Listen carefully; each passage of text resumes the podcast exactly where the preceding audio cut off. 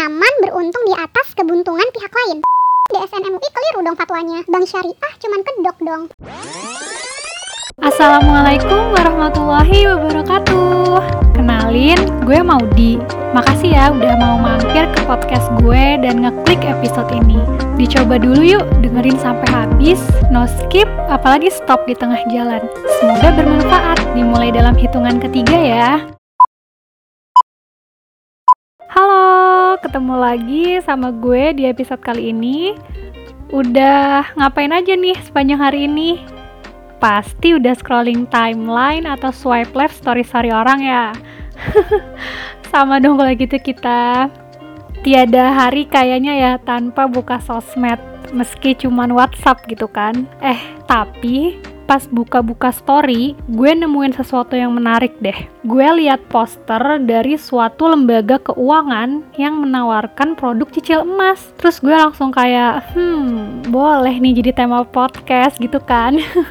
Kenapa sih penting banget isu tentang cicil emas? Harus banget jadi perhatian. Emang bedanya emas sama komoditas biasa lainnya apa? Yuk kita bahas bareng-bareng di episode ini. Kalau ngomongin transaksi jual beli emas, keingetan banget nih sama hadis yang intinya tukar menukar emas dengan emas perak dengan perak, dan ada empat komoditas lainnya yang disebutkan di hadis ini. Nah, apabila pertukarannya tidak sejenis, jualah sesukamu, kata Rasul, dan harus dilakukan secara tunai. Nah, kita lihat dulu nih, emas dan perak asalnya itu di sini zaman Rasul digunakan sebagai alat tukar alias uang, guys. Sehingga uang kertas yang kita pakai sekarang itu relate juga dengan hadis ini. Jadi, kalau ditambahin tuh emas harus ditukar dengan emas, perak dengan perak, uang kertas dengan uang kertas. Apabila jenisnya beda, misalnya menukar emas dengan uang kertas atau gampangnya kita sebut dengan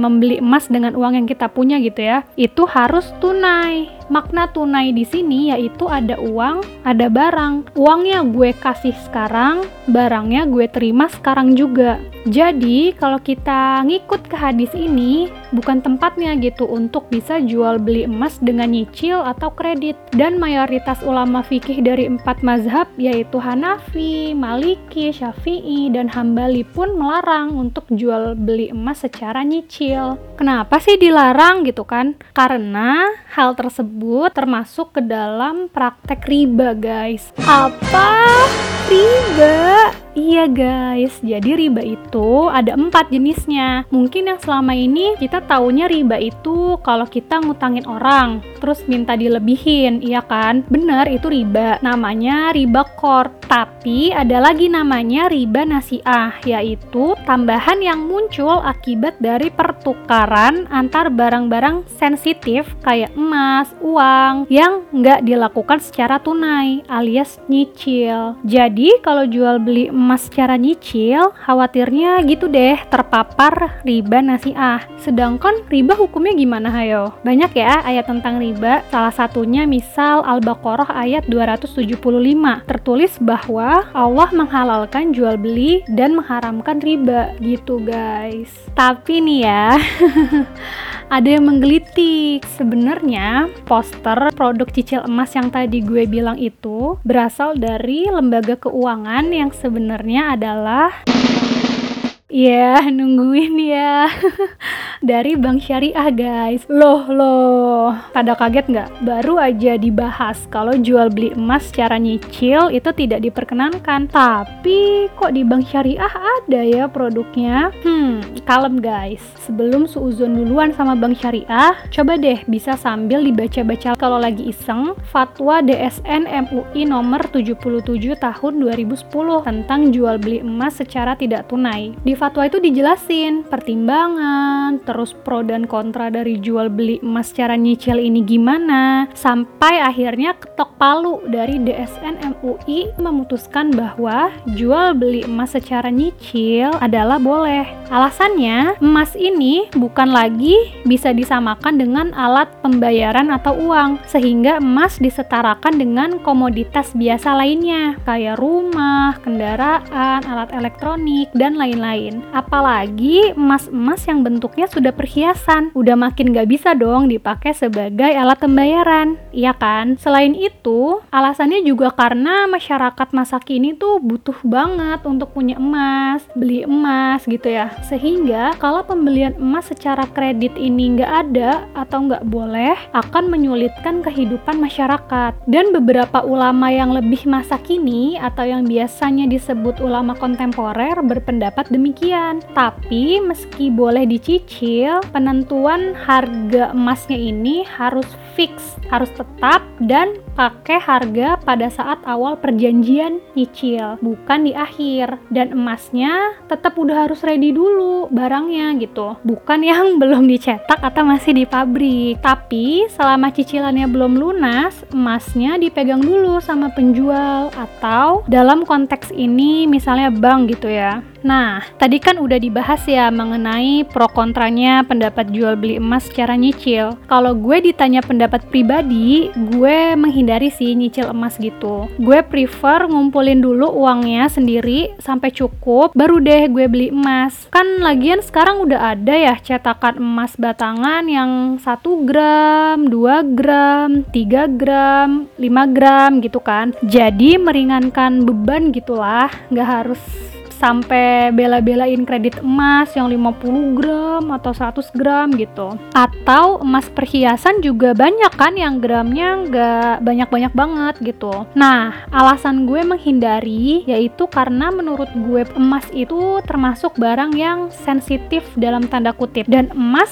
nggak relevan kalau disamakan dengan komoditas lain. Karena apa? Harga emas di belahan dunia mana aja itu cenderung sama. Yang bikin terlihat beda itu cuman karena nilai mata uang per negara itu beda-beda kan. Jadi tergantung hasil konversi ke mata uang masing-masing negara. Sedangkan kalau komoditas lain gimana coba? Harga di tiap negara beda-beda kan? Jangankan negara deh, di tiap wilayah aja beda meski masih satu negara. Contoh, harga tanah di Jakarta sama di Cilacap deh misalnya. Itu beda kan? Harga mobil di Indonesia sama di Jerman misalnya. Itu juga beda. Nah kalau komoditas biasa kayak gitu guys. Beda kan sama emas emas di mana-mana berlaku kok. Sampai ke pelosok negeri mana juga sama emas mah. Jadi ya gitu menurut gue emas nggak bisa disamain dengan komoditas lain. Sehingga praktek transaksi emas ya harus bener-bener diperhatiin gitu. Nggak bisa asal terabas-terabas aja kayak komoditas lain. Selain itu ya harga emas kan suka naik turun tuh. Misalnya deh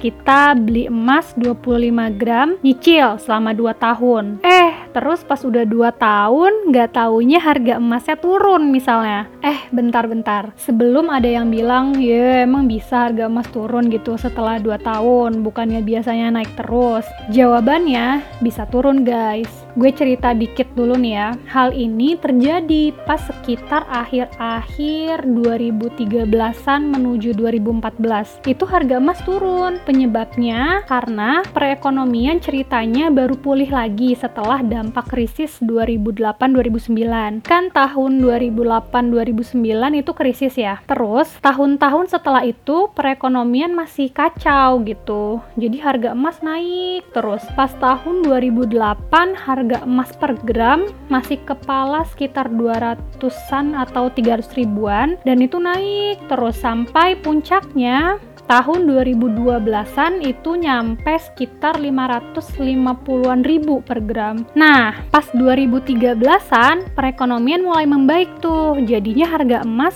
berangsur-angsur turun. Jadi sekitar 380-an ribu ke atas sampai 400 ribuan gitu deh pas akhir-akhir tahun 2013. Nah loh, kalau kasusnya kayak gitu, harga emas turun, terus posisinya kita lagi nyicil emas nih, bakal ngerasa rugi nggak sih? Kayak ngerasa, iya tahu gitu gue ngumpulin duit sendiri dulu deh kemarin-kemarin. Terus beli emasnya sekarang nih pas lagi turun-turunnya. Iya nggak? sekarang coba kita bahas kondisi sebaliknya. Kalau harga emas pas lagi naik-naiknya kayak yang baru kemarin tuh karena covid. Itu kan nggak keprediksi juga ya bakalan ada covid. Nah itu harga emas per gram sempat nyentuh 950-an ribu. Ya hampir-hampir satu juta nggak sih? Terus gimana coba posisinya? Kalau kalau kita lagi nyicil emas. Iya, untung sih, untung ya kita kayak alhamdulillah gue udah ngetek pas harga lagi murah gitu kan. Tapi di sisi lain ada yang rugi guys, yaitu pihak penjualnya kan harusnya dia bisa loh jual emas itu dengan harga yang pas lagi tinggi kayak gini. Nah, gimana tuh? Apakah bisa kita nyaman beruntung di atas kebuntungan pihak lain? Udah gitu keuntungannya ilegal pula kan? Silahkan ya hati nurani masing-masing yang menjawab. Nah, kondisi kayak gitu guys yang jadi titik kritis bisa terkena riba nasiah kalau kita jual beli emas secara nyicil karena ada celah untuk kita memberi ataupun menerima keuntungan ilegal dalam tanda kutip saat naik turunnya harga emas di pasaran gitu. Dan sekali lagi ya perlu digarisbawahin ini karena emas termasuk barang sensitif gitu. Jadi jadi cara transaksinya pun nggak bisa disama-samain kayak barang biasa lainnya. Selain itu, dalam Islam kan diajarin ya kalau mau berhutang atau nyicil ini kan juga termasuk ngutang gitu ya. Nah, itu harusnya hanya untuk kebutuhan-kebutuhan mendesak yang nggak bisa kalau nggak dipenuhi. And in my opinion, emas bukan sesuatu yang urgent parah harus gue beli sekarang sampai bela-belain nyicil karena kalau gue nggak beli dunia ini akan berakhir nggak gitu guys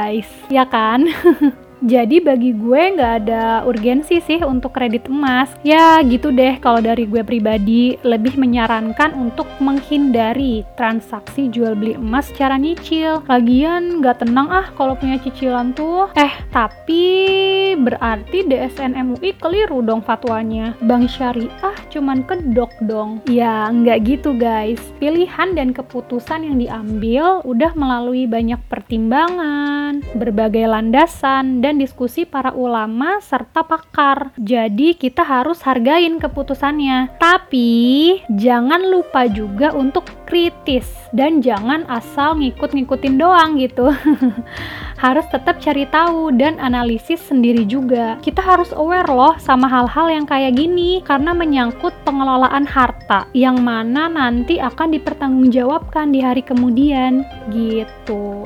Dan sekali lagi, pilihan diserahkan kembali ke teman-teman. Di sini gue hanya menyampaikan pro kontra pendapatnya dari isu ini gimana, pilihan dan pendapat gue pribadi gimana, dan mau ngajak teman-teman untuk yuk lebih tabayun, kepo, dan cari tahu lagi gitu sebelum memutuskan. Apa pun pilihanmu, teman-teman harus tahu landasan, konsekuensi, dan risiko dari pilihan yang diambil. Jangan mau cuman ikut-ikutan kata orang. Jangan cuman ngikutin dan setuju sama pendapat yang dirasa itu menguntungkan teman-teman gitu. Tapi berpikirlah secara objektif dan yang paling penting juga jangan ambil keuntungan di atas kerugian orang lain.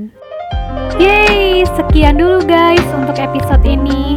Semoga ada hal positif yang bisa diambil dan diterapkan. Kalau emang ada, jangan mau sendirian, tapi ajak teman-teman yang lain juga. Kita berjumpa di episode berikutnya. Wassalamualaikum warahmatullahi wabarakatuh.